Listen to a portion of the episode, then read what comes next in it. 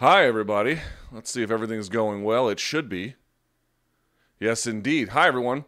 My name is Luke Thomas. This is uh, episode 19 of the Luke Thomas live chat series, thingamajigs, whatever it is you want to call this. Uh, we'll go for about an hour and a half, maybe a little bit less today. I look like a bag of uh, trash today, but I'm getting a haircut in a couple of days. You don't care about that. Um, I'm from Showtime. I host a show, Morning Combat, as well as Morning Combat Dissected, as well as some of their prelim boxing shows. I'm the host of the Luke Thomas Show on Sirius XM channel 156. So we took all your questions yesterday. We're going to get to them today. And uh, without further ado, let's get things started, shall we?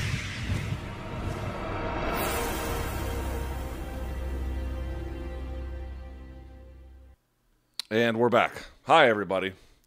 Hope you're doing well. I just came from the gym, so I look like trash, but what else is new? I mean, y'all know that. You don't watch because it's fun to look at. Um, I've got my protein shake.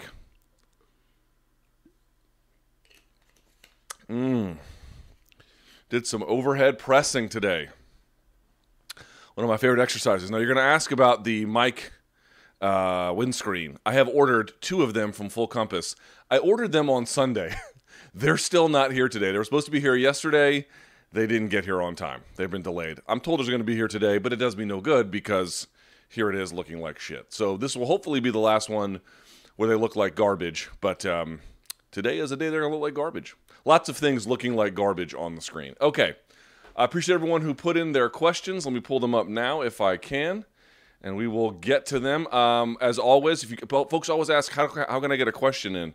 Very simply, on Thursdays around noon on the community tab on my YouTube page, so youtube.com slash Luke Thomas, there's a community tab, and on there I always post a live thread for questions. Um, so just be ready then, and uh, you know if people like your question, they give it a thumbs up. If you like someone's question, you should give it a thumbs up and then we can get to it. All right. So, as always, give the video a thumbs up, subscribe to the channel, and tell a friend about us. Shall you? Yes, you shall.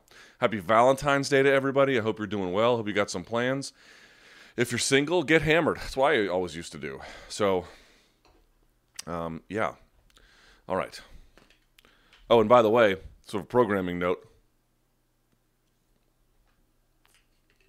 That's gross to look at, by the way. Programming note. Um, today at 3:30 p.m. I have the Dim Mak teacher, the Book of Enoch reader, Odrama Vin Laden, Nintendo 64, Big Louie Dogs, Box Cutter Pazzy. I have the frontman for AOTP and Jedi Mind Tricks, as well as you know he has done some work with uh, Ill Bill and Tragedy Khadafi. Vinnie Paz will be on the show today at 3:30. His new album, uh, As Above, So Below, is out today. Um, I've been listening to it. It is like everything he does, excellent and uh, we'll talk to him about that. Plus some boxing headlines. He's a big boxing fan. Then at four, Hatebreed has a new single out called "When the Blade Drops" because they have a new album coming out. I think they're going to announce some tour dates pretty soon. So Jamey Jasta will be on the show at four. Uh, I will for sure put the Vinnie uh, Paz interview up because I've, I've done some interviews with uh, Jamey Jasta. Um, on this channel. You can look him up. So I've never done with Vinnie Paz, so that's new. So I'll probably put that one up on YouTube, but I suspect all of that will go on the um, podcast. If you want a link for the podcast, which is free, best of every day. By the way, no one else in MMA has a daily radio show, daily podcast. In all the other you know industries, so Mina Kimes is doing a daily podcast on ESPN. Yeah, I do one too, and I'm the only one who does one. And uh, and you can get it for free if you don't want to pay for SiriusXM. Uh, the link is in the description box below. Luke Thomas Show on uh, Apple Podcasts, Stitcher, all kinds of stuff. Yeah.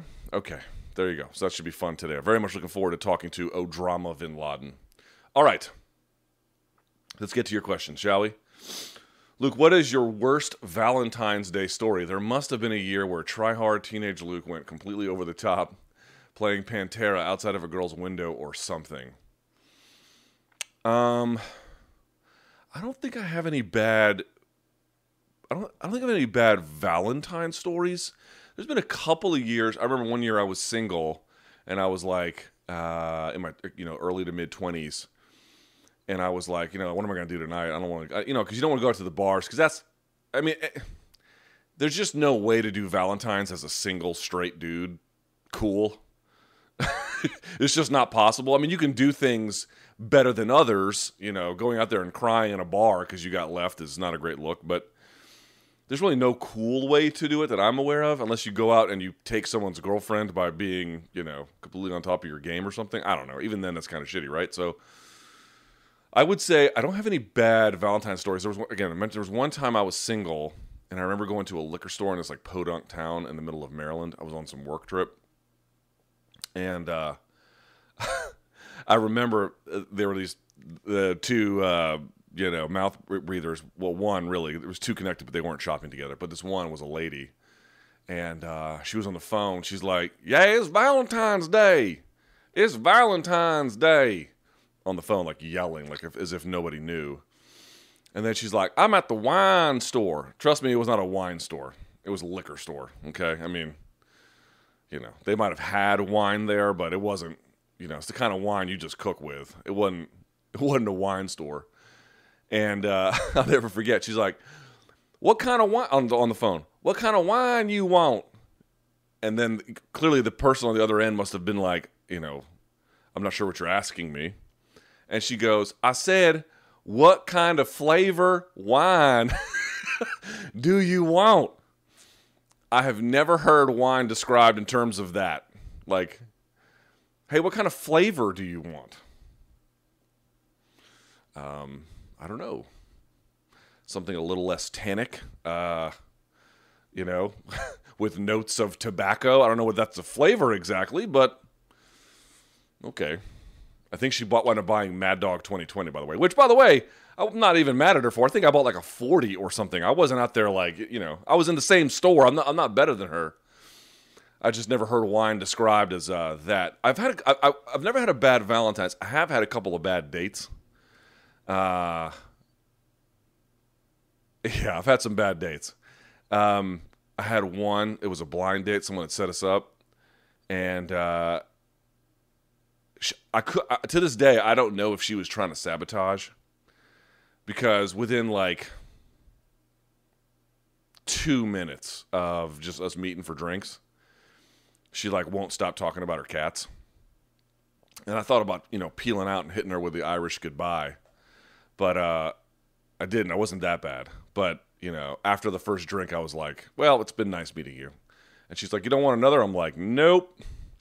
And so I dipped out of there. And there was another time I picked this girl up. This was in I was 22. I think I was in college at the time. It's like, you know, and uh, trust me, I've had some great dates too, man. I've had some, you know, I've had some epic runs. We've all had, you know, great moments, but you know, the low moments are not that great either. Um, remember one time I picked this girl up, and uh, this was our second date. I thought the first date had gone well. For crying out loud, she said yes to a second date. We get in the car, and she's like, uh, "Hey, can we be back in an hour?" And I'm like, we were going to drive to like a place that we both knew was like 20 minutes away for dinner. And I'm like, I had, you know, you remember, remember that moment in Kill Bill where like, you know, the, like the finally she's about to go and kill all her nemesis, and like the alarm sound is happening. That's what was going off in the back of my head. I was like, do I call it off now? You know, do I? Is this where I just say cut my losses? But I was like, you know what? I'm a negative guy. I'm going to be positive. I'm going to see how this goes. Maybe she has a good reason. Maybe things change. You know, don't be a dick. All right, let's see how this goes. And then, uh, you know, the whole time she's checking her watch. And then after 30 minutes, you know, she's like asking me if I'm done. I'm like, okay, fuck this. So I just picked her up. I, I was just like, check, please. I even, I don't, I don't think I was even half done with my food. And I was just scraping that shit in there. And then we just, you know, dipped out. I mean, I, I don't have anything like too terrible other than that. But yeah, that was a bad one. So uh, turns out she aged quite poorly. She got all ugly after college. So I took I took great pride in that. Then again, I look like I've been hit in the face with a shovel. So what can I say? All right. What's the deal with Valentina getting a six month medical suspension? Um, well, first of all, it's Texas. Never underestimate their inability to uh, engage in proper forms of regulation.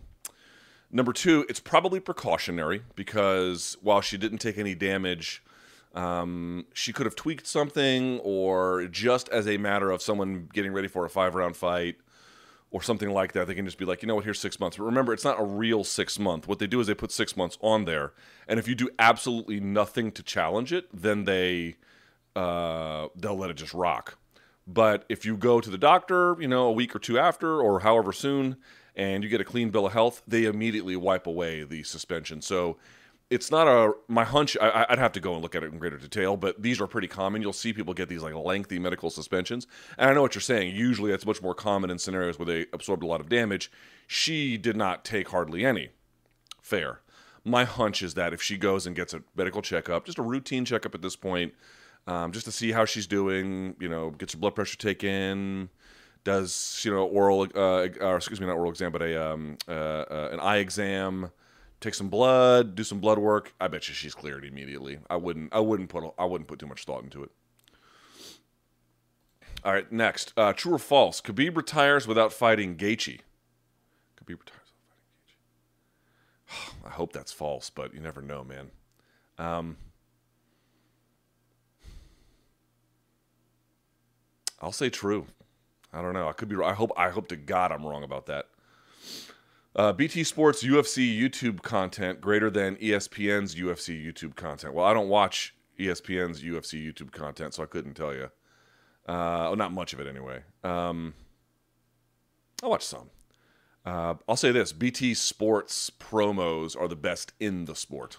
They absolutely crush it. That one they did for uh, Darren Till for Liverpool, UFC Liverpool, was just next level. But you know that piece that they had done on Israel Adesanya before the was it before the Whittaker fight? Something like that. That was really good that ESPN had done. Really, really good. Um, but you know, I try not to watch. I don't want to say this is true all the way around because it's not. But I'm a little bit like I don't seek out. Like, okay, I'll watch just about anybody's content, but I don't seek out ESPN's because uh, I tend to believe that they, you know, in large part do the promoter's bidding. So, like, if Brett Okamoto sits down with uh, Dana White, I check those out. The occasional interview from Ariel Show, I'll check out. Um, um, you know, sometimes they do those promos like the Israel Adesanya one they did. I, th- I thought that was just next level. But other than that, you know, they're kind of doing the promoter's bidding. So I'm, I don't know. It's not for me. Well, uh, so I'll say true insofar as promos are concerned. All right, will we see Zabit challenge for the featherweight title this year, 2020? I'll say true. Uh, Valentine's Day is good for nothing other than torching your wallet if you're above the age of 21. I'll say false because it's also a good excuse to get torn up with some booze. I mean, you don't really need one if you're like me, but if you need one, it's not a bad one. What are they calling it now? Galentine's Day, something like that, where all the women go out, some kind of thing like that. I thought isn't that supposed to be like a the big to do? Um, so you know, people get to go out and just get and and today is a Friday. Oh, did the thing just come during the show? I think my uh,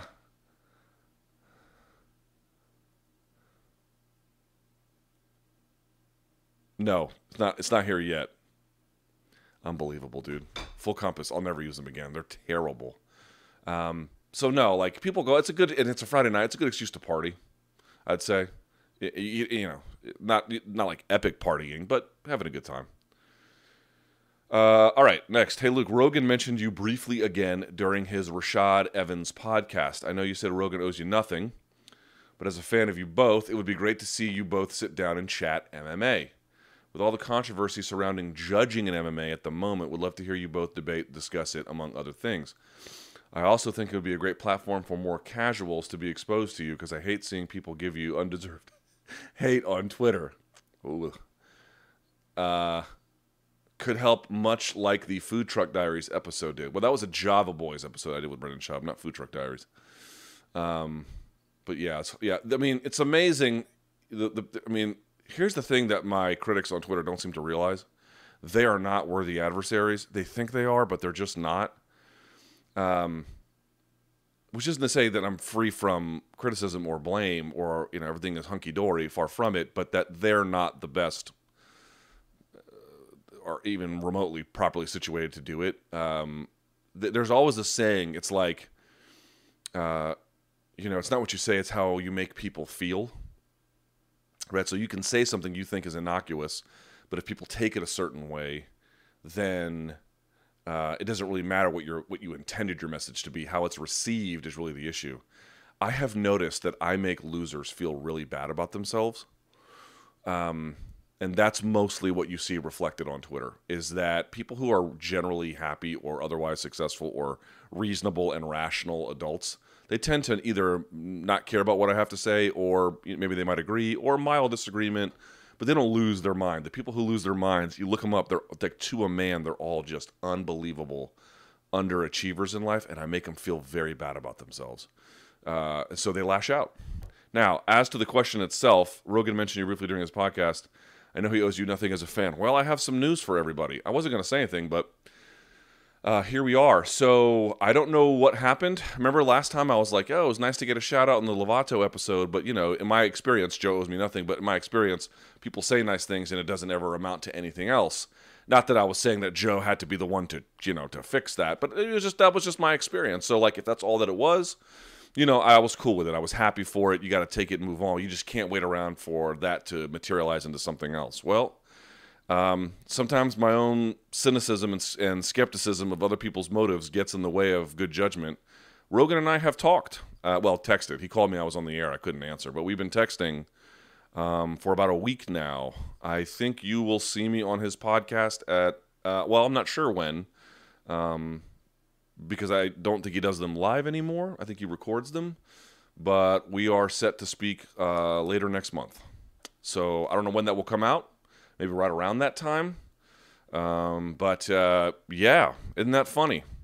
Sometimes things happen out of nowhere like that, huh? So, so yeah, so Joe and I are going to sit down and chat in uh, in his studios in L.A. Uh, I'm appreciative of him um, extending the offer. A little nervous to be honest with you. But um, should be fun. Should be re- actually should be really fun. I'm actually I'm much more excited than I am nervous. I am uh, I'm actually pretty pretty excited about it. So I don't know when that will come out. Uh, once I have a date that's a little bit more firm, we'll share that. But um, your wish is uh, your wish has come true. I guess I don't know how else to say it. Uh, yeah, Joe and I are going to chat, so it should be a lot of fun. Um, all right. Do you agree with John Kavanagh and Joe Rogan that if the fight would have continued, Jones would be victorious, or do you, like me, think it's largely irrelevant? And I wrote that it was super irrelevant. Now, uh, John has blocked me on Twitter, which again, is right. I'm actually frankly glad he did. Uh, and I was looking up where Joe said it. So I don't know if he said it anywhere else, but the one place that I did see him talk about it was on the Rashad Evans podcast. In fairness to Joe, because I think the full context here kind of matters, he notes when he makes that argument um, that the later round should count more, or that you know if you were judging it by like schoolyard standard, who gets pulled off of who when the teacher arrives, that's the person that wins, the person on bottom, right, so to speak, the one doing the in other words, the person who's doing the ass kicking latest, that's the one who is your uh, winner. Joe notes when he's making those points that it's kind of a broy, silly way to do it. I think there's a part of him, and I think it's part of all of us, honestly, where like you know, that kind of thing speaks to us intuitively about winning and losing. But no, I don't agree. Uh, if we're actually really making a case about how the sport should be governed, no, I don't agree with that even a little bit. Um, and I'll tell you why. So, what was the lead in? What was the lead in for UFC's 247 prelims? You may recall. I think it part and helped make the uh, prelims uh, for UFC 247 do some pretty good numbers it was Duke UNC basketball. Uh, if you are European or you don't watch other sports here in this country, the best way to explain that is that is probably the number one rivalry in Division One basketball. Now, now Division One basketball doesn't mean what it used to. Now that people like Zion Williamson and can go to college for a year and then split.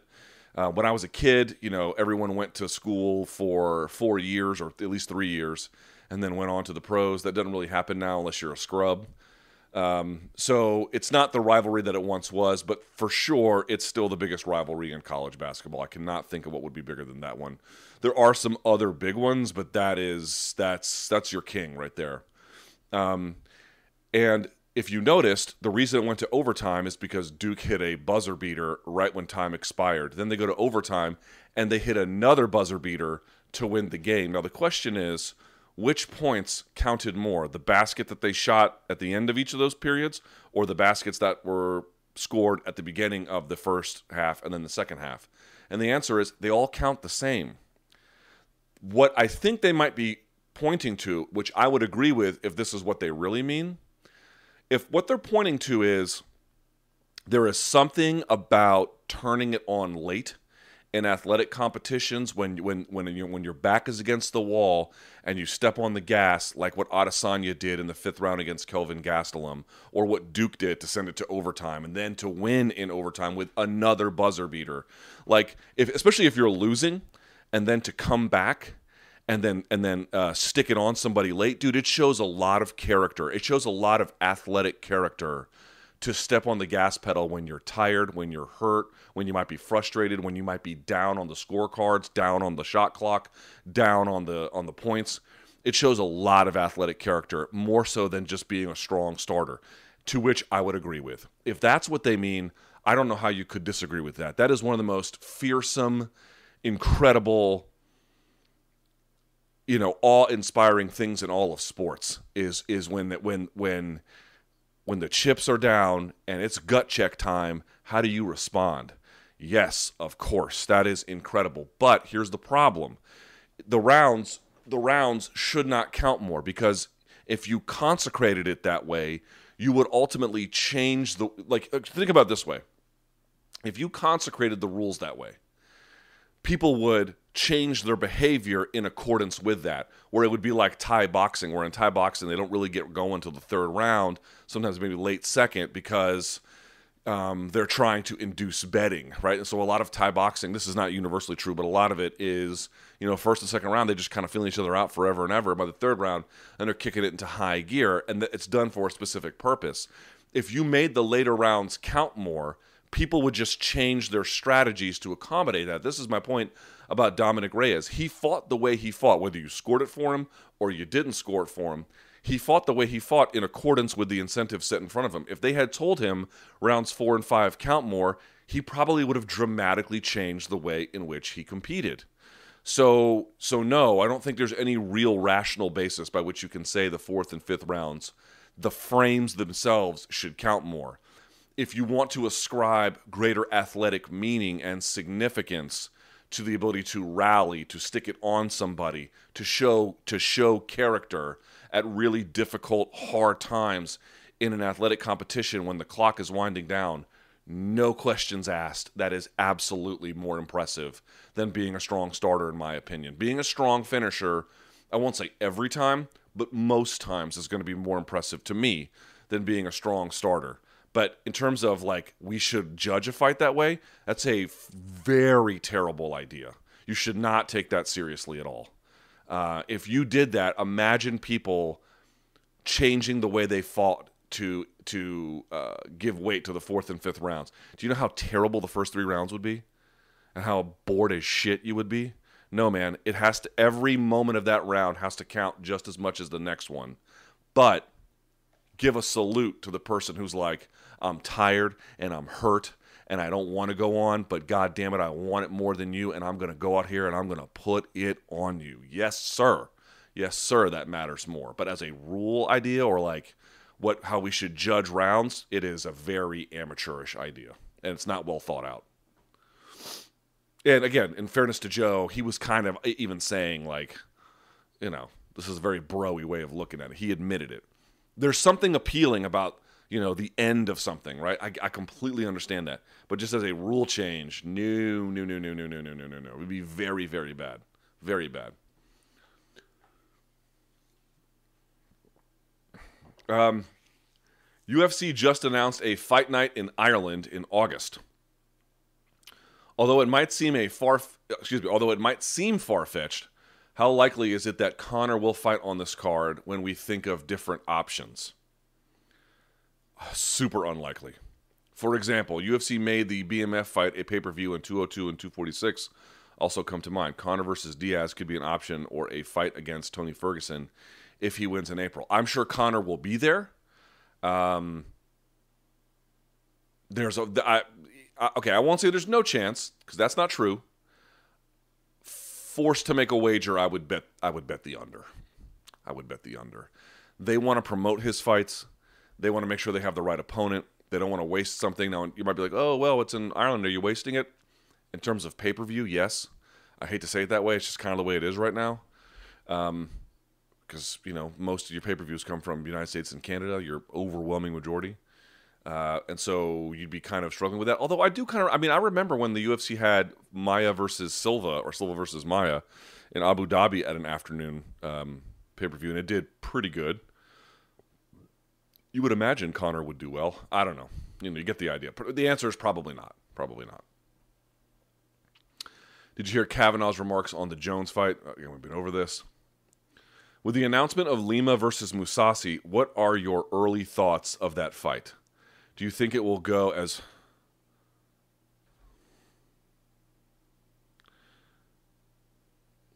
Do you think it will go as when Rory went for the 185 pound belt, or does Lima have a chance to win here? So I spoke to uh, Gegard this week, I think yesterday, yesterday, and it's on the podcast. It's up there for free. Again, no one in MMA does a daily podcast. Nobody, nobody, nobody even comes close.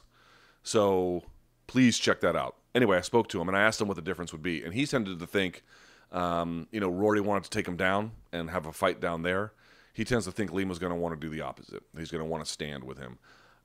You know, here's the thing. Uh, we were having a debate on um, Morning Combat. If what would be the two hardest weight classes next to each other? So not like you can't skip three and then be a champ champ one and a champ champ in another.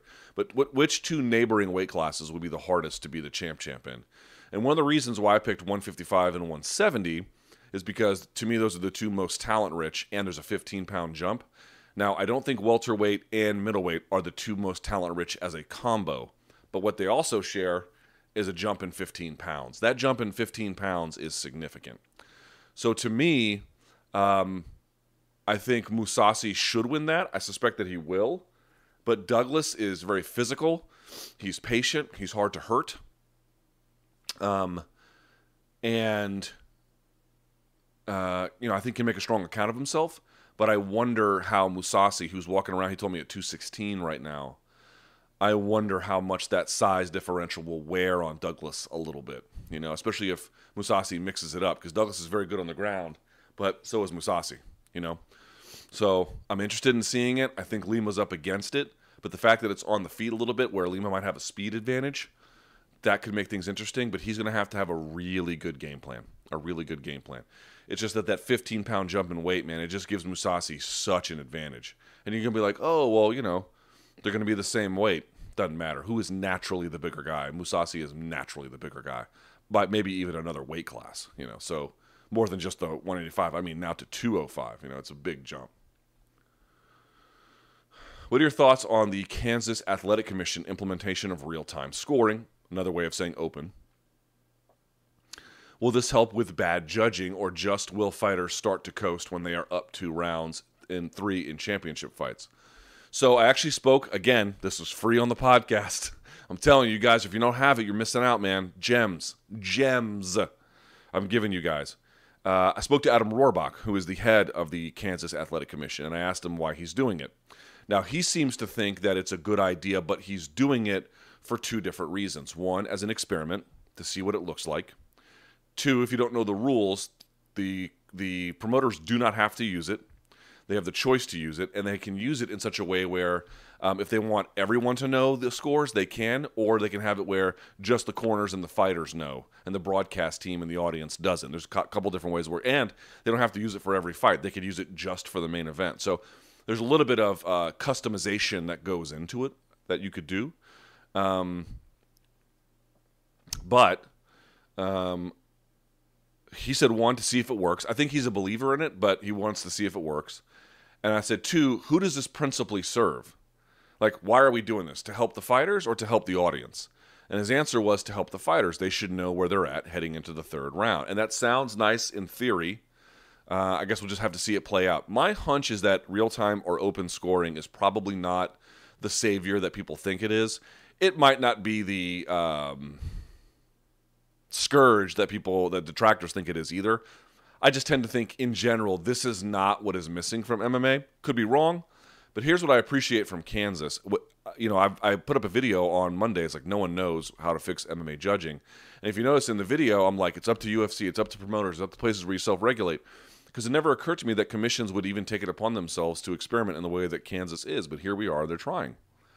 I really commend that, man. I really commend that. It, the, the point of them trying open scoring, at least given the option to various promoters, is not that they know for certain that open scoring is your solution. Rather, instead, it is their attempt to figure out what are some ways in which we could serve the fighter, make judging less problematic by letting fighters know the score so that they could fight in such a way that makes it clear by the time the fight ends or end it themselves, you know, that kind of a thing.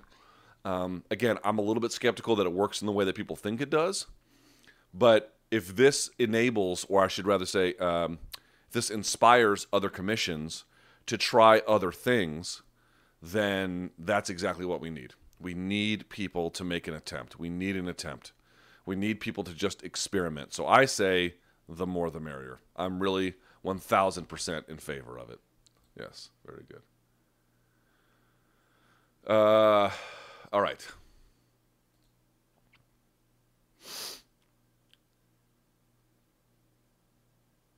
Which fights excite you most on the Rio Rancho card? It's actually a lot deeper than both pay per views so far this year. I wouldn't go that far. My personal favorites are Wood versus Don- Dodson and Sanchez versus Pereira. So let me pull up that card UFC Rio Rancho Wiki. All right. So both De La Rosas are competing on this, which is interesting. Although the dude is opening the card and the other one's on the featured fight in the main card. What interests me? Tim Means fighting interests me. I agree. Dodson versus Nathaniel Wood is a phenomenal fight. I gotta tell you, I didn't realize up until a couple of days ago that Jim Miller was fighting on this card against Hot Sauce Scott Holtzman. That's kind of interesting.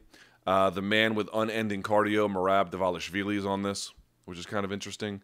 I think at women's bantamweight, Macy, I can never pronounce her last name right, Chasen, Chiasen, Chiasen, uh, is kind of interesting. Ray Borg is on this card. Probably the most interesting one for me outside of the uh, Dodson, Nathaniel Wood is going to be Lando Vannata versus Yancy Medeiros. I think it's a really important fight. We'll see how it goes.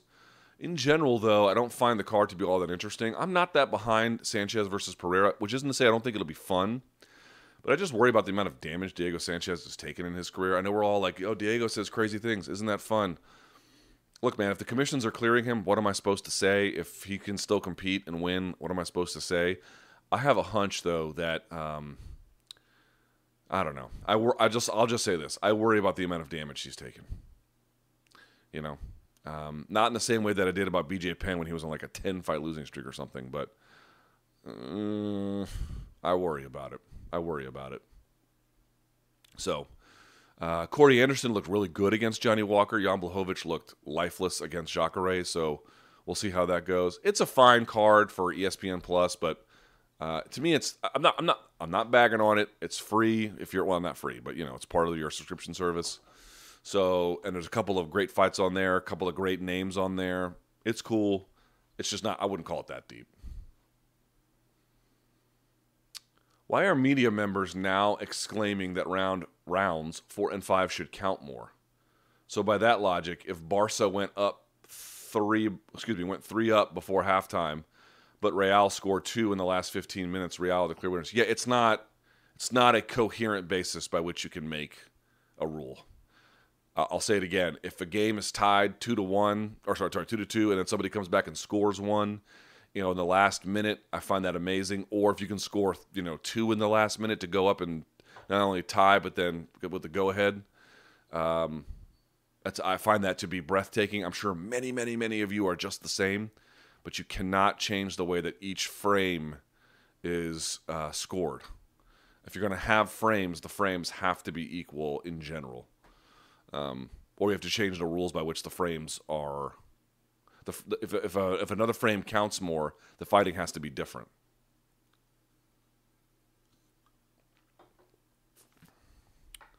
All right. Considering the time zones, how do you think living in Europe would have affected your personal introduction and sustained passion for MMA? That's a good question. Um,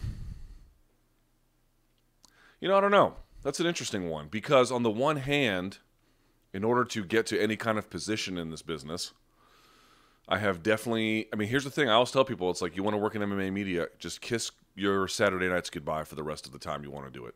Which isn't to say that literally every single night, every single Saturday night will be like that, but you will begin to realize that there's going to be a lot of. I mean, a lot of Saturdays.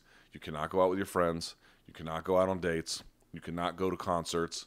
You cannot just take a night off. You know, you need to get out there and you need to grind. And there'll be points where you're like, shit, man, I'm not sure I really want to do this, you know?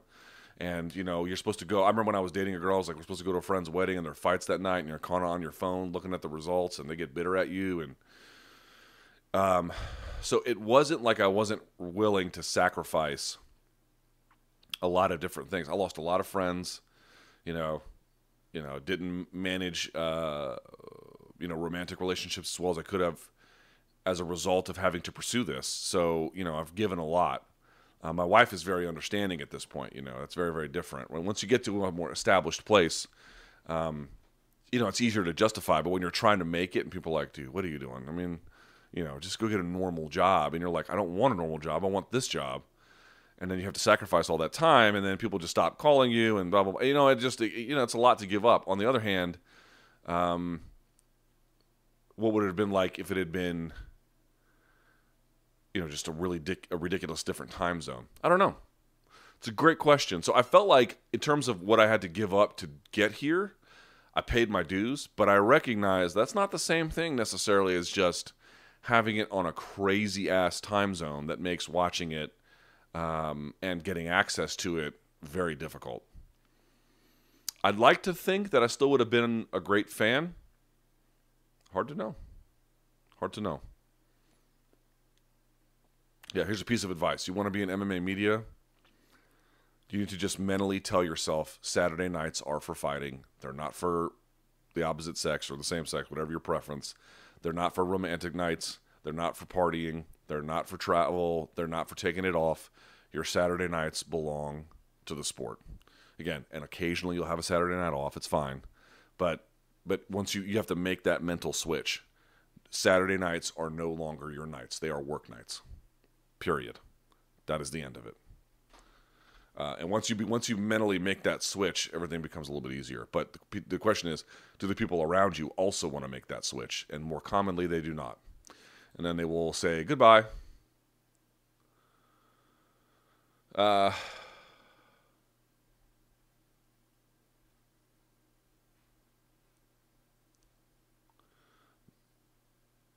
so it's the shouts to Jesus and Mero. Sure. How do NFL teams get away with moving locations from fans? It ain't just NFL teams. If that happened to a major football, aka soccer team in Europe, there would be major uproar and people would not attend or support. A good example of this was Wimbledon FC, uh, London, becoming MK Dons, Milton Keynes. 17 years later, MK Dons are still hated to this day and they cannot even fill half of their stadium without away fans. Yeah, it's a little bit different here. Um, first of all, it's not just football teams, American football teams. Remember, the LA Dodgers used to be the Brooklyn Dodgers, and then they moved right from Brooklyn to LA. Obviously, LA Rams, which is a football team, used to be the St. Louis Rams, and you know that kind of a thing. But um, um, how do I explain that? Well, I would say that ultimately while American football is by far our most popular sport, I don't think it commands the same kind of cultural roots um, and grip over the people that I think soccer does to a lot of people in Europe, especially the UK. I don't think it is exactly the same. I mean, I don't want to say that there's not people who are like diehard, passionate football fans the same way on both sides of the Atlantic. For sure that there are. Um, but I think Americans are just more accustomed. I mean, it's been happening for a long time where sometimes teams just up and leave, uh, or they get rebranded to be part of a city, but then part of something bigger. Um, it's just what they're, you know, it's just kind of what they're used to a little bit. Uh, it, it's not that it's not painful or that people don't hold you know grudges. You ask people in St. Louis how they feel about the LA Rams. You're not going to hear nice things. Um, but you're right. It's not exactly the same as it is over there. Where you know, can you imagine, you know, Liverpool moving to I don't know. Brighton, or I mean, you know, obviously those are not equivalent cities, but I'm just saying, like, you'd be like, "What? What are you doing?" Um, it's just, it's it's just unfathomable. Whereas here, you know, America's a, a huge country where fortunes change for franchises. A lot of these owners are looking to make not quick bucks exactly, but they're always looking for the most lucrative deal imaginable. Where if this other place wants to give us a stadium and we can rebrand the franchise by going over there, and yeah, we'll get bad press in this, you know, middle. I understand the difference in markets between St. Louis and LA. LA is a huge market. St. Louis is a big market, but it's not. It's not close to LA in terms of both geographic location and then the scope of things. And so you're just like, fuck it, I'll just take the L in St. Louis and take the W in in uh, L.A.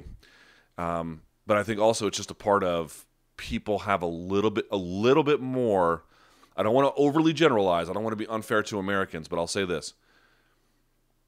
I think a lot of sports fans have a little bit more of a transactional relationship to their sporting franchises than um, other places. The one thing though that Europeans don't quite appreciate, they don't quite understand about it, is one what I just said. It was like Americans might have a little bit more of a transactional relationship with their teams, but two, you have to remember America supports more sports than any country I've ever been to, and that sounds kind of crazy to people that have big sporting communities where they're from. You know, like rugby's huge, obviously in the UK, and cricket, and um, obviously soccer or football, and uh, other ones as well. But you have to understand something here, man. It's I, I have traveled all over the world. There is no country in the world that is as sporting crazy as the United States. Um, they don't have the same craze for any one particular sport in the way that other places do. But in general, I mean, many of the top world leagues are here. Obviously, NFL, no one has it anywhere else. But um, the best hockey players are here. The best basketball players are here. Baseball is not entirely worldwide, but it is. It extends into South America and in parts of Asia. The best players are all here the we have an entire Division One amateur system. Should be professional, but it's amateur.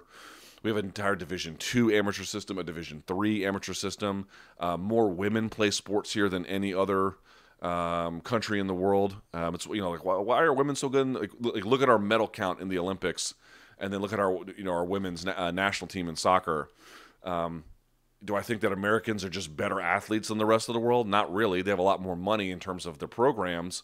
Uh, and obviously, they got a lot of millions of people to draw from. But you know, we encourage young women to play here much more. Um, like for example, like in Colombia, like they don't take their like their men's soccer game, team is like they're all angels. Their women's soccer team, they, do, do you know where all of them play? They play at University of Maryland, University of Virginia, University of Delaware. They all come here to play because this is where you get your opportunities. So, uh, you know, you can turn on ESPN here and it's like, wow, it's Division two college women's uh, softball World Series, and then we have obviously Formula One is bigger overseas, but NASCAR is big here. I mean, you just cannot imagine the amount of sporting ecosystem here that uh, Americans in general love sports. They don't love a particular sport in the same way that Europeans um, or South Americans or other places of the world might. So it's a little bit of a give and take there.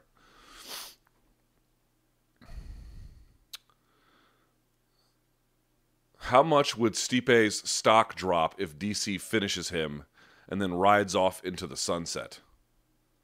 How much stock? How much would Stipe's stock drop if DC finishes him? Um, it'd be bad, but the fact that he got his revenge, he'll always have that, which is probably why he doesn't want a third fight because if he can win and then move on to something else on this kind of a high note, it'll change things. Because right now, who is he? Right now, he's the most successful UFC heavyweight ever.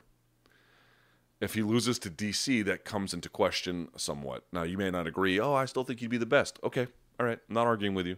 But it, it's at least debatable at that point if you lose twice to the same guy. Um, but I still think he would be a really, really important figure. It's not like he'd go to be like some fraud all of a sudden. Like, dude, Stipe has Stipe's kind of done it a little bit. So it would not be great, obviously uh, and it would call into question whether he's one or two. But the fact that he held that number one spot as both champion and the sort of like assumed title of best uh, UFC heavyweight ever is big, dude. It's really big. I don't know how much the loss would hurt him. Um, does he get finished in the first round? Does he get finished in the fifth? Kind of also determines things there a little bit. So we'll have to see. Uh, and if Stipe goes back and wins the title again, you know, it, time has a way of kind of healing the wounds of things a, a little bit, even for bad losses. Um, but really, again, we're talking about whether he's number one or number two all time as a UFC heavyweight. At this point, he kind of is who he is. It's kind of baked in. Obviously, one is a lot better than two, but it's no worse than two, and that's important. You know, he's Stipe's done good work for himself, man. He should be very proud of himself. Can you please do a dissected on the Schmo versus Helwani? Is this still a thing? Alternatively, the pay per view grudge match that everyone was wanting to see Luke Salacious Thomas uh, versus Ariel Knows Helwani. Um, are, are Schmo and Helwani doing th- going back and forth? I thought that thing kind of died off. I, I, don't know. Let me say something about the word salacious. And again, this goes back to the Twitter losers who I, the, I make feel bad about themselves. Um, I don't know how y'all are. Here's how I am. If I'm reading something and I encounter a word I don't know, I don't feel bad about myself, but I like it's like a it's like scratching an itch. I take it upon myself to immediately look up that word, and if I'm reading on an iPad, I'll highlight it. And so um, on my Kindle too. And what if I do is on your Kindle, if you guys don't know this, if you highlight words you don't know, it will save them for you, and then you can do word puzzles about words you didn't know. Um, either later on or in between readings or whatever you can go and they, they save all the words you don't know and they'll they'll go back through it with you and you know play different um, uh, memorization games about the definitions. It's like I've never and I understand something. I've said it before, dude. I have encountered MMA fans in person. They're great. You guys who watch the chat, I couldn't say a bad thing about, man. I love doing this. I brought it back. I love doing this chat. I appreciate every single one of you so much. Uh, and the majority of the people I interact with online seem to be fine there's this weird group of people that think that I use words to like like I understand when I use the word salacious, it doesn't even occur to me that that's a thing you can show off to do. That's just a word that I use cuz it's the the most helpful definition I can think of. People who treat that kind of thing like, oh, you're just showing off because you got big words. You're telling on yourself, man you're telling on yourself that you feel inferior because A, you don't know it, and you don't know what to make of people who do. I don't ever run to a thesaurus. I don't, I'm not, it's not a bit that I'm doing. This is how I talk in normal day life. This is how all of I talk with all my friends. It's never ever brought up as any kind of an issue except by a little local but little subset of Twitter losers who I make feel bad about themselves. These are the only these are the only ones. These are the only ones. And I'm sorry that that's the way that they feel, but I don't know what to tell them. I don't know what to tell them. I don't I read other people's work and I I actually get excited when I see words I don't know. I'm like, "Sweet. I get to expand my vocabulary. I get to learn a new expression of a of an idea that never I didn't know before. This is great. This is an opportunity to learn. That's not how they see it. And that should tell you everything you want to know about those kinds of people, right? What you know wearing for? Because it's a great and interesting word to use. It's actually the most helpful word to use in this particular case, or at least there's nothing really scandalous about it. Um, people tell on themselves a lot; and they don't realize it. You should, you should, you should every time you read something provided those people even read anything beyond comic books. Every time you read something and you see a word you don't know, circle it, make a note about it, put it together, and go back over it. And over time, it will give you a command of the language that you don't think possible. People think that you should talk simply, and you should. Simpler is better. What they don't seem to realize is words like salacious are a, uh, obviously depending how it's used, but any kind of word really, it can be a simplifying force for language because in that word is packed into a much bigger meaning. Salacious, abstemious, superfluous, any kind of word you want to use. it has a certain amount of meaning packed into it. So that actually uh, is a word. Here's another one for you parsimonious. Parsimonious means an economy of language. Now, sometimes I can be wordy, it's, it's a fault that I have. But in general, the reason people think you want to use big words to show off, it's actually the opposite. You're using big words, such as you can call them that, to simplify the language, to actually make it shorter, because those words have big meaning packed into S uh, S A L A C I O U S. Nine letters. In nine letters, you have this big meaning.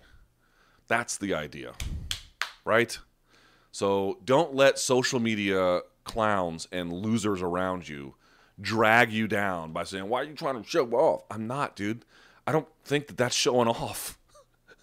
Using the word salacious, there's nothing showing off about it. Nothing. But if you interpret it that way, that says a lot about you. It says a lot about you. Um, I know you like these, my man. True or false? Korean Zombie fights for the featherweight belt next. Well, it seems like he's not gonna. I think he should, but so I'll say false. Jon Jones loses in 2020. Now that is a tough one. Whew. That's a tough one.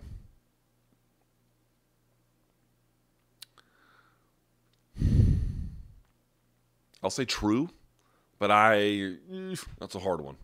GSP fights in the UFC again. I'll say false. Uh, Nick Diaz will f- uh, fights in UFC again. I'll say false.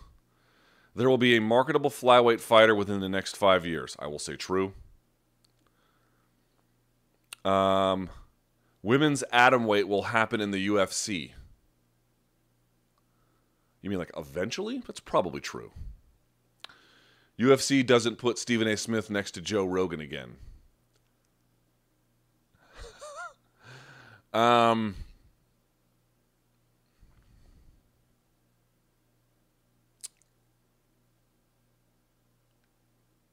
I'll say false. There will be an episode of Morning Combat without male genitalia being discussed. That's up to Brian Campbell. so, so probably false. Uh, Luke Thomas enjoys listening to Meshuggah. I like him. I like him. I, not one of my favorites, but I don't. I don't hate on him. And there's a few tracks I got that are great. Hey, Luke. Uh, Jon Jones has been with Greg Jackson since his UFC debut. Do you think a change in camps could do him some good? No, not really. I think he's at the point now where they know him and he knows them. His game has kind of like he's kind of gone like this and then kind of leveled off, and that level's still very high. As I've talked about, I do think his offense has deteriorated somewhat. Um, but his defense is just so good. It's ridiculously good. And that's going to keep him in the ball game with a lot of different fighters, man. He's hard to hit in the face. He's hard to hit in the head. Uh, you can hit him in the body, but he takes it and he wells it where, or he he wears it well. Excuse me. And um, you know he's got great defense. He's got defense. He can kind of slip. He can kind of roll. He can lean. He moves his feet. Um, he blocks. He parries. Like he he's got just lights out defense. And I think more than anything, that's going to keep him in a great space against a lot of different fighters who everyone focuses on their offense and their offense. And I think you should if he fights Adesanya. But then there's going to be questions about Adesanya's defense, I think, in the wrestling department as it relates to Jon. So somebody who can solve his defensive puzzles is going to be the person that I think beats him either maybe by by by like a Francis Ngannou blunt force power, you know, or somebody like a uh, like an Adesanya who's got big good good power but like really slick ways to find openings. Like that's going to be the key. But if you can't do either of those effectively, I don't know what chance you really have unless he really falls off a cliff in the coming years athletically. But right now, I don't think he's the athlete he once was, like when he beat Shogun. But he's still pretty pretty good, and the defense is that's that's your key to beating Jon Jones. It's like, oh, what about you got to have good wrestling? You got to have blah blah blah. You got to have you got to find the gaps in his offense. Uh, sorry, the gaps in his defense, and that is very very difficult to do. Who do you want to see uh, Ryan Hall fight next? Oh wait, I missed one. I'll come back to it. Uh, who do you want to see Ryan Hall fight next? Some people didn't like his last fight, but I personally felt he was showing what he could do on his feet, given uh, his obvious threat on the ground. Also, what are your thoughts on the reporter who asked Reyes a question in Spanish? I didn't see that one. I guess he doesn't speak Spanish, and then they were kind of like trying to force him to do it. I don't know if you know, a reporter addressed him in English and asked him a question in Spanish. Dom asked for a translator. She says, "Can you try a couple times?" Reyes then skips the question. Well, that reporter's a, is a that reporter fucked up. Uh, thanks for all the work you do. You're my favorite reporter in MMA. I'm not a reporter, but I appreciate that. And your voice is browned butter, baby. Okay. Uh, who do you want to see Ryan Hall fight next? Um, God, anybody at this point? Who are the various contenders around him? Let's see. I'm gross. I need to shower. Uh, let's see. Ryan Hall is sitting at 13. So in front of him is Shane Burgos. That'd be a fun fight. Then you got Aldo at 11 at featherweight, but of course he's not really a featherweight right now. Calvin Kattar at 10, you could do. Arnold Allen's at 14, but he is a uh, but he is a uh, teammate. Now the other one you could do that's kind of interesting is Sodiq Yusuff, because Sodiq trains with Lloyd Irvin. Ryan used to, and they had something of an acrimonious split. So that'd be kind of interesting. Um, so somewhere around there, Kattar, Burgos, or Yusuff would be great choices at this point. Uh, let's see what else. I skipped one. Uh, about a decade or so, there was a big issue of fighters and their likeness rights being signed away in order to appear in the first UFC video game. At the forefront of the issue were several fighters and management figures around, um, aka American Kickboxing Academy. This included but was not limited to Cain Velasquez. Dana White argues something to the point of when will these guys ever be in another video game outside of the UFC? Fast forward a decade, and Cain Velasquez is a rising star in the WWE, an organization with a very successful video game franchise. Do you know if this will cause any conflict or even possibly keep Cain from appearing in any WWE video games in the future? I do not know. It's a great question. If nothing more, it goes to show how short sighted some of the UFC strong arm tactics can be. Yeah, did you guys see the report in the New York Post last night? I'm going to have the reporter on for my show. The UFC is going to pay a $300 million dividend to uh, various investors, which is not like a 10% dividend payout. It's like a 90% dividend payout. Uh, and 150 million is going, if I recall the story correctly, back to the owners. I need to get that part right. But check out uh, Hey Not the Faces timeline as well as mine. We retweeted it. I'm going to have the reporter on. Um, it's like they apparently had in, in 2019 uh, in 900 million in revenue they paid about 150 million in fighter pay. This is why these claims like conor made 80 million or 50 million for a fight. Is just nonsense. But in any case um, they paid 150 million in fighter compensation. Just in terms of this one uh, dividend going back to the investors half of it is going to go back uh, to the owners. Let me make sure i get that right before i give you guys fake news. Fake news. Um, let's see. Where is that? Here it is. Here we go. Ready? These fucking people. Yeah, thank you. Ultimate Fighting Championship is draining its cash reserves to fund big payouts to celebrity investors even as its fighters gripe they are vastly underpaid. The, what the New York Post has learned. The mixed martial arts giant has approved a massive $300 million dividend to UFC's investors, a star-studded list that includes Mark Wahlberg, Charlize Theron, Gisele Bundchen, Ben Affleck, and tennis stars Serena and Venus Williams. Roughly half of the 300 million will go to Endeavor, the entertainment holding company run by Hollywood super agent Ari Emanuel, which bought a, bought a 50% stake in the UFC, um, obviously in 2016. Blah, blah, blah, blah, blah. Wahlberg uh, is slated to nab roughly half a million dollar dividend, while Brazilian model uh, Brazil uh, Gisele Bundchen is going to get 154,000, excuse me, 145,000. Other beneficiaries include UFC President Dana White. He's going to make some money. Endeavor CEO Emanuel and uh, Patrick Whitesell and uh, the ex-husband of Jeff Bezos, gal pal Lauren Sanchez. They're all slated to pocket more than three million dollars each. And these UFC fighters, dude, you, you, know we can this this has been proof. It's like MMA media won't talk about it, and then MMA media talks about it ad nauseum. Like they won't stop talking about it, and it did nothing to change it. which is to say, the media can't win this battle for you. All we can do is raise awareness, and that's not nothing. But in the end, it's not enough. They just don't want to do anything about it, dude. They don't want to do anything about it. I don't know what to tell you. It's unbelievable. Uh, can you please interview the judges or someone from the Texas State Athletic Commission? So we reached out to them. We tried. They don't want to make anybody available. Uh, if you ask me if I could wave a magic wand and have some kind of uh, aspect of MMA change, one of those aspects might actually be that there needs to be some kind of agreement for transparency between each athletic commission and the media. Somebody somebody needs to bridge that divide because they should talk to us and they won't. And they don't have to, so they don't they, they, they won't they don't feel the need to.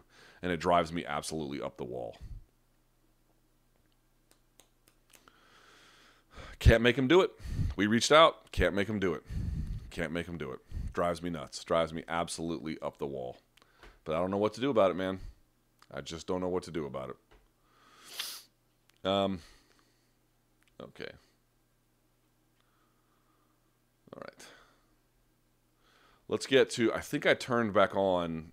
Yeah, I did. Chat Rev. So let's get. Um, there we go. Let's get to some of your paid questions. How long would it take for you to assert your dominance and humiliate Brian in a grappling match? Five seconds. Ten, ten if he's struggling. Uh, Luke, try Bleed by Meshuggah. Thank me later. All right, I will do that. What are the chances UFC's. Actually, you know what? Oh, you know what? I would play it here. I don't want the video to get taken down. What are the chances UFC opens a women's atomweight division in 2020? Very low in 2020 21. Uh, not right now. Not going to happen remember to, to do uh, i've talked to matchmakers what, what does it take to build a division they said at least 20 fighters they don't want to sign 20 atom weights trust me what's next for the winner of felder versus hooker somebody one of the big boys i don't think a Conor fight but i couldn't rule it out and then you've got diaz kind of floating out there you've got Gaethje kind of floating out there You've got Poirier kind of floating out there, maybe the loser of Khabib Tony floating out there, depending on how things go. Some one of the big boys. Someone's going to win a big prize there. So we'll see. That should be really fun. And then someone asks, "What do you think about the NYPost.com article saying UFC celeb investors getting 300 million in dividends this year?" I think it's scandalous, to be quite honest with you. But um, you know, UFC fighters just don't care. They can say they do, they don't. They absolutely don't care. They don't care at all. So, who is the scarier boogeyman of the middleweight division, Yoel Romero or TRT Vitor, and why? Yoel Romero.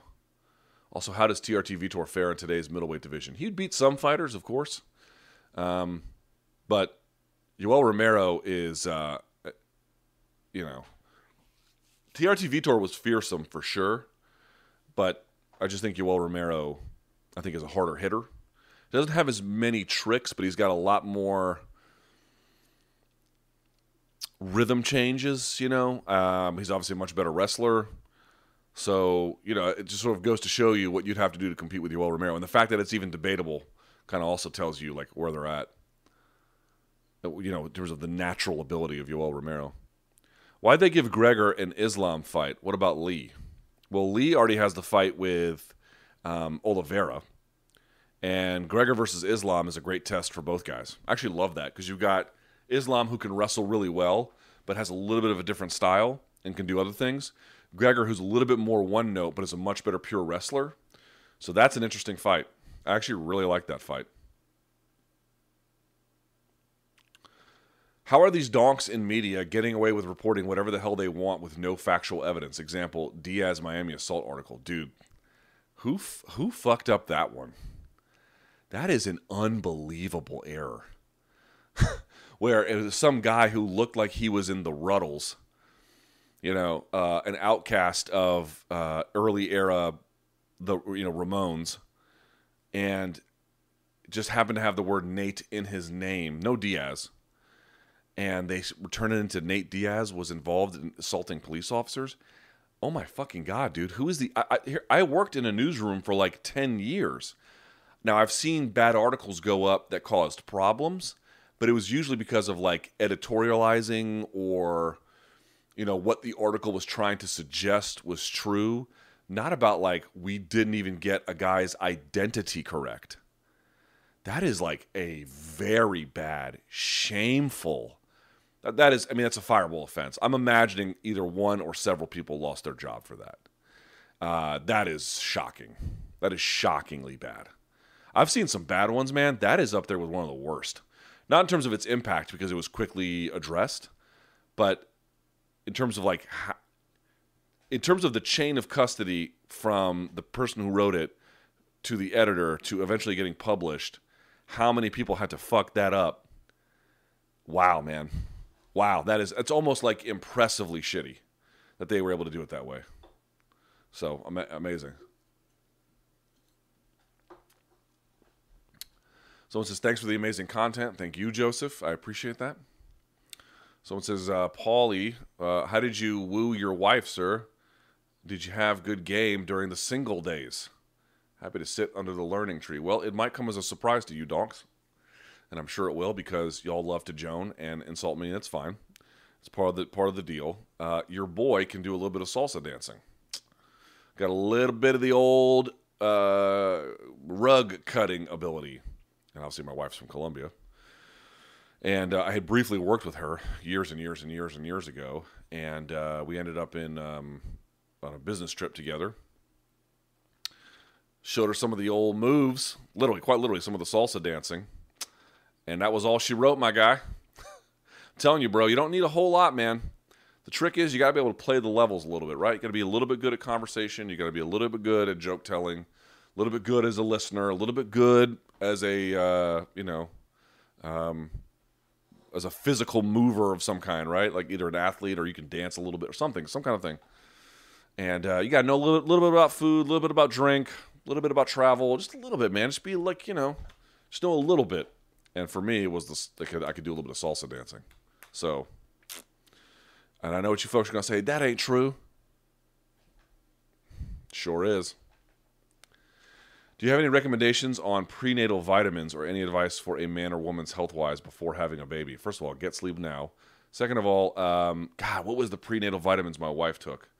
I mean, the ones they, they give you at CVS or Walgreens are probably fine. Um, I forget the name. Just ask your uh, ask your physician to recommend some, and just take them. They actually have a really good benefit for your wife.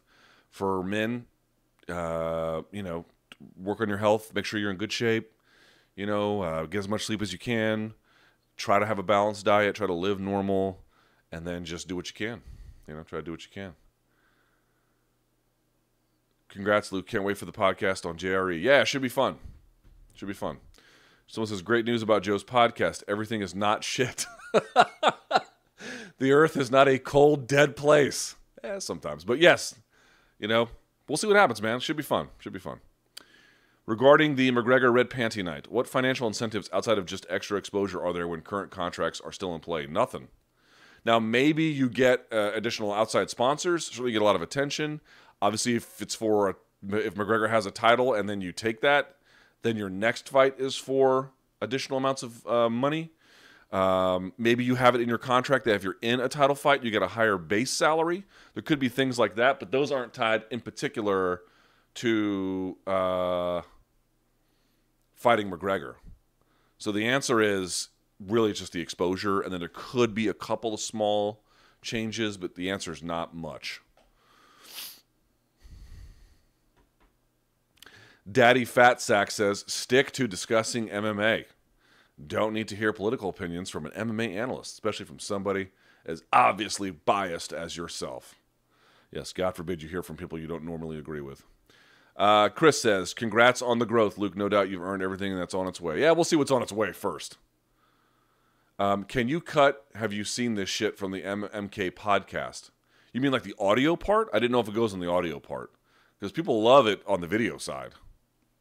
But I'll talk to them if it's on the on the audio side. Someone says, "Don't listen to Bryce. Have you seen this shit? Is fire." Duly noted, boys. Where does Dominick Cruz rank among the goats? Um, that's a good question. One of the best bantamweights ever, if not the best. One of the best. Um, God, but the thing has been his career's been so interrupted, you know? He's my favorite commentator by a mile. Everyone's going to have their favorites. I'm not telling you you have to like him like I do, but for me, I don't learn a whole lot when I hear most of the other ones commentate. When DC commentates, I learn. When Dan Hardy commentates, I learn. When Dominick Cruz commentates, I'm out there taking notes. Uh, most of the other ones, I don't necessarily get a whole lot out of. You might, you know, you might. Uh, and I'm talking about the former fighters turned commentators. Um, where's he rank among the goats?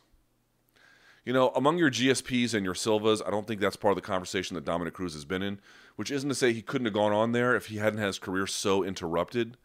But he had his career so interrupted, man. I really feel bad for him because he's so talented, so smart, so hardworking, so smart, so thoughtful. But he had so many issues interrupt what he was really capable of doing, and I think that really has to hold him back.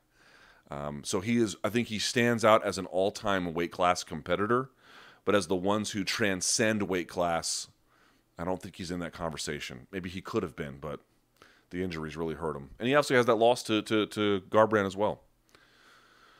Um, does does Michel Pereira's antics do they irk you or they entertain you? He's different than everyone else, so uh, it gets to watch it. Here's my rule on that, which is what I said before. Everyone's like, "I'm so mad at him." Why are you so mad at him? Oh, he he gassed out. He's you know he should have saved that energy. Look, man, if he wants to fight that way, then he gets to reap the rewards or he has to pay the costs of it. And so to me, it's like, do I like that he's flipping? It's different. I don't love it as some people love it. I don't hate it as some people hate it. My whole rule is look, man, if you can win that way, great.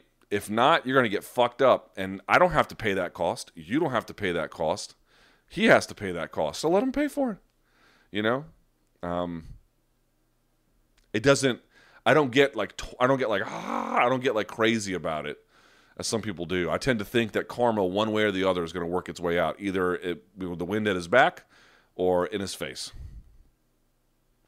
Luke, congrats on the news about JRE. Well deserved. Just messaging you to thank you for all the great content. Thank you, Wesley. Try not to yell and interrupt Joe and stop interrupting Brian. Y'all know that's a bit we're doing, right? Like it's not like that's that's that's all just for fun. I hope everyone people always like they message me like, "Why don't you like Brian?" It's like, dude, I love Brian. Brian was literally handpicked to be on the show. That thing we do at the beginning is just for fun. It's not serious. I hope everybody understands that. Because by the way, when we start our five points, I throw to him first, and I just let him go.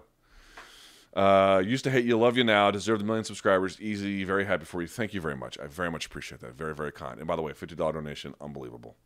Um, Someone named Fedor Toots left a hundred bucks, which is way too much money, but thank you. Do you plan on bringing up specific topics on JRE like PEDs, weight cutting, unions, judging rules, or rather just having a free flowing conversation? I'd like to hit a few of those big points, particularly PEDs um, and uh, unions. Um, but, you know, it's Joe's show. It's Joe's show. So he gets to do what he wants.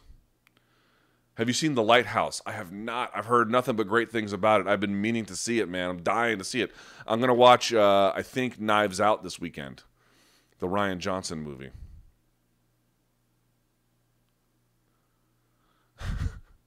Luke explains how words work to adults. Well, you would think I wouldn't have to, but happy Friday. Just for fun, my Washington, D.C. King of Cool Mount Rushmore is Chappelle. Henry Rollins, Dave Grohl, and me. What's your DC Mount Rushmore? Oh, that's a good one. Um, Chappelle, you only have four, right? Chappelle, Rollins. See, Dave Grohl was really Springfield, whereas Henry Rollins was DC. Chappelle was DC. I'm not hating on Dave Grohl, but uh. So I'm going to add in Chuck um, Chuck Brown, and then I'm going to add in Ooh, that's a tough one after that. Um, like a DC luminary. How about Mark Too Sharp Johnson? How about that? One of the best boxers ever from the city. Something like that. Something like that. I don't think I rate, to be perfectly honest. Would be nice to be in the honorable mentions. You know, I rep DC pretty hard, but we'll see. But I, I can't compare to those those gentlemen. Certainly not Chuck Brown. What's Stylebender's chances on finishing Romero? I think a lot better than people realize. Romero's is just as tough as shoe leather, but if anyone is like, here's the thing go back and watch Adesanya's acceptance speech for this award. Now, there's a greater context to this award, which is I had some Kiwi folks write me being like, you know, that's only ever given to sailors and it's only ever given to All Blacks or, uh, you know, uh, um, you know, rugby players or something. Uh, well, the rugby players are All Blacks, but you know, uh, traditional sporting icons, that kind of a thing. And then, like, combat sports still has a bit of an uneasy reputation in the country, even though there's a little this, you know, uh, greater com- combative warrior culture that's a part of things. And uh, by the way, someone's asking about Marion Barry. Can't put Marion Barry on the Mount Rushmore. And I know a lot of folks would be like, "That's blasphemy." He fucked DC up. I don't care what anybody says. I lived here when he was mayor. He was a terrible mayor. So, you know, he did things for underprivileged communities in ways a lot of other mayors haven't. He also just couldn't run a basic municipal uh, territory effectively. So, you should have tried going to the DMV when Marion Barry was mayor. You couldn't believe how fucked up it was. But okay. Um, um, the speech that Adesanya gave. So there's this greater context to the award that he won and how novel it is that he won it. I want you to go and listen to it, and I want you to pay attention to something. Here is something I have picked up on on Israel Adesanya that I don't think a lot of folks realize. He is he's not hyper vigilant in the sense of he's paying attention to what everyone is saying in a very like peeping tom kind of way, but he's hyper aware he is clued into what matters in his life. He is clued into who he is. He understands himself. He is clued into his place in history. He is clued into his community. He is clued into his place in um, what what he, he is clued into his future, and he is clued into um, how he'll be replaced. He has this real hyper awareness of himself, everything around him, and the relationship therein. And that speech, even though he's accepting some award, it reveals all of this in this dramatic way. Go listen to it. So, what I mean by that is, in terms of a combat athlete, he is clued in to um, every like he picked Yoel not just because it would be a good thing on his resume to have, although that's a big part of it. He, I bet you, understands how to beat Yoel like nobody has before. Now that doesn't mean he'll do it because it's Yoel's a, you know, a nightmare. But if anyone's up for that challenge, it's him, dude. He understands things very, very, very clearly, carefully, and in very granular detail. Are you going to be announcing at Cagezilla 60? No, I haven't announced for them in a long time. They basically, I mean, they gave me the job, but I couldn't do it because they were they were always doing it on not always. There was a lot of overlap between nights where I had to just work, so I just can't really do it anymore. Plus, Ash, Ashburn is a far drive from DC. What's your take on the discussion of having live scoring during fights? Again, that's what I've been over that. I think if a fighter knows he's down 2-0, we'd get a better push for a KO. We'll see if that's true. Again, there's a lot of theories about what might happen if we make this rule change or we make that rule change. The only way to know is to experiment. It's the only way to know. It's the only way to be sure. It's the only way to really get accurate information, data that you can collect, interpret, and then make a meaningful and informed choice about. That's it. That's the only way. All right. Well, I got to go. Thank you guys so much for watching. I really appreciate it. Give this video a thumbs up, subscribe to the channel. Tell your friends about it. And uh, I don't think I'll do something for Rio Rancho tomorrow night. I may do something on Sunday. We'll see how that all goes. I have to get a haircut on Sunday. I got to get my MacBook Pro fixed on Sunday. It's all messed up. And uh, yeah, I got to do a bunch of stuff. So be on the lookout for that. But uh, that's what's next. Okay? All right. I really appreciate you guys. Thank you so much. And until next time, stay frosty.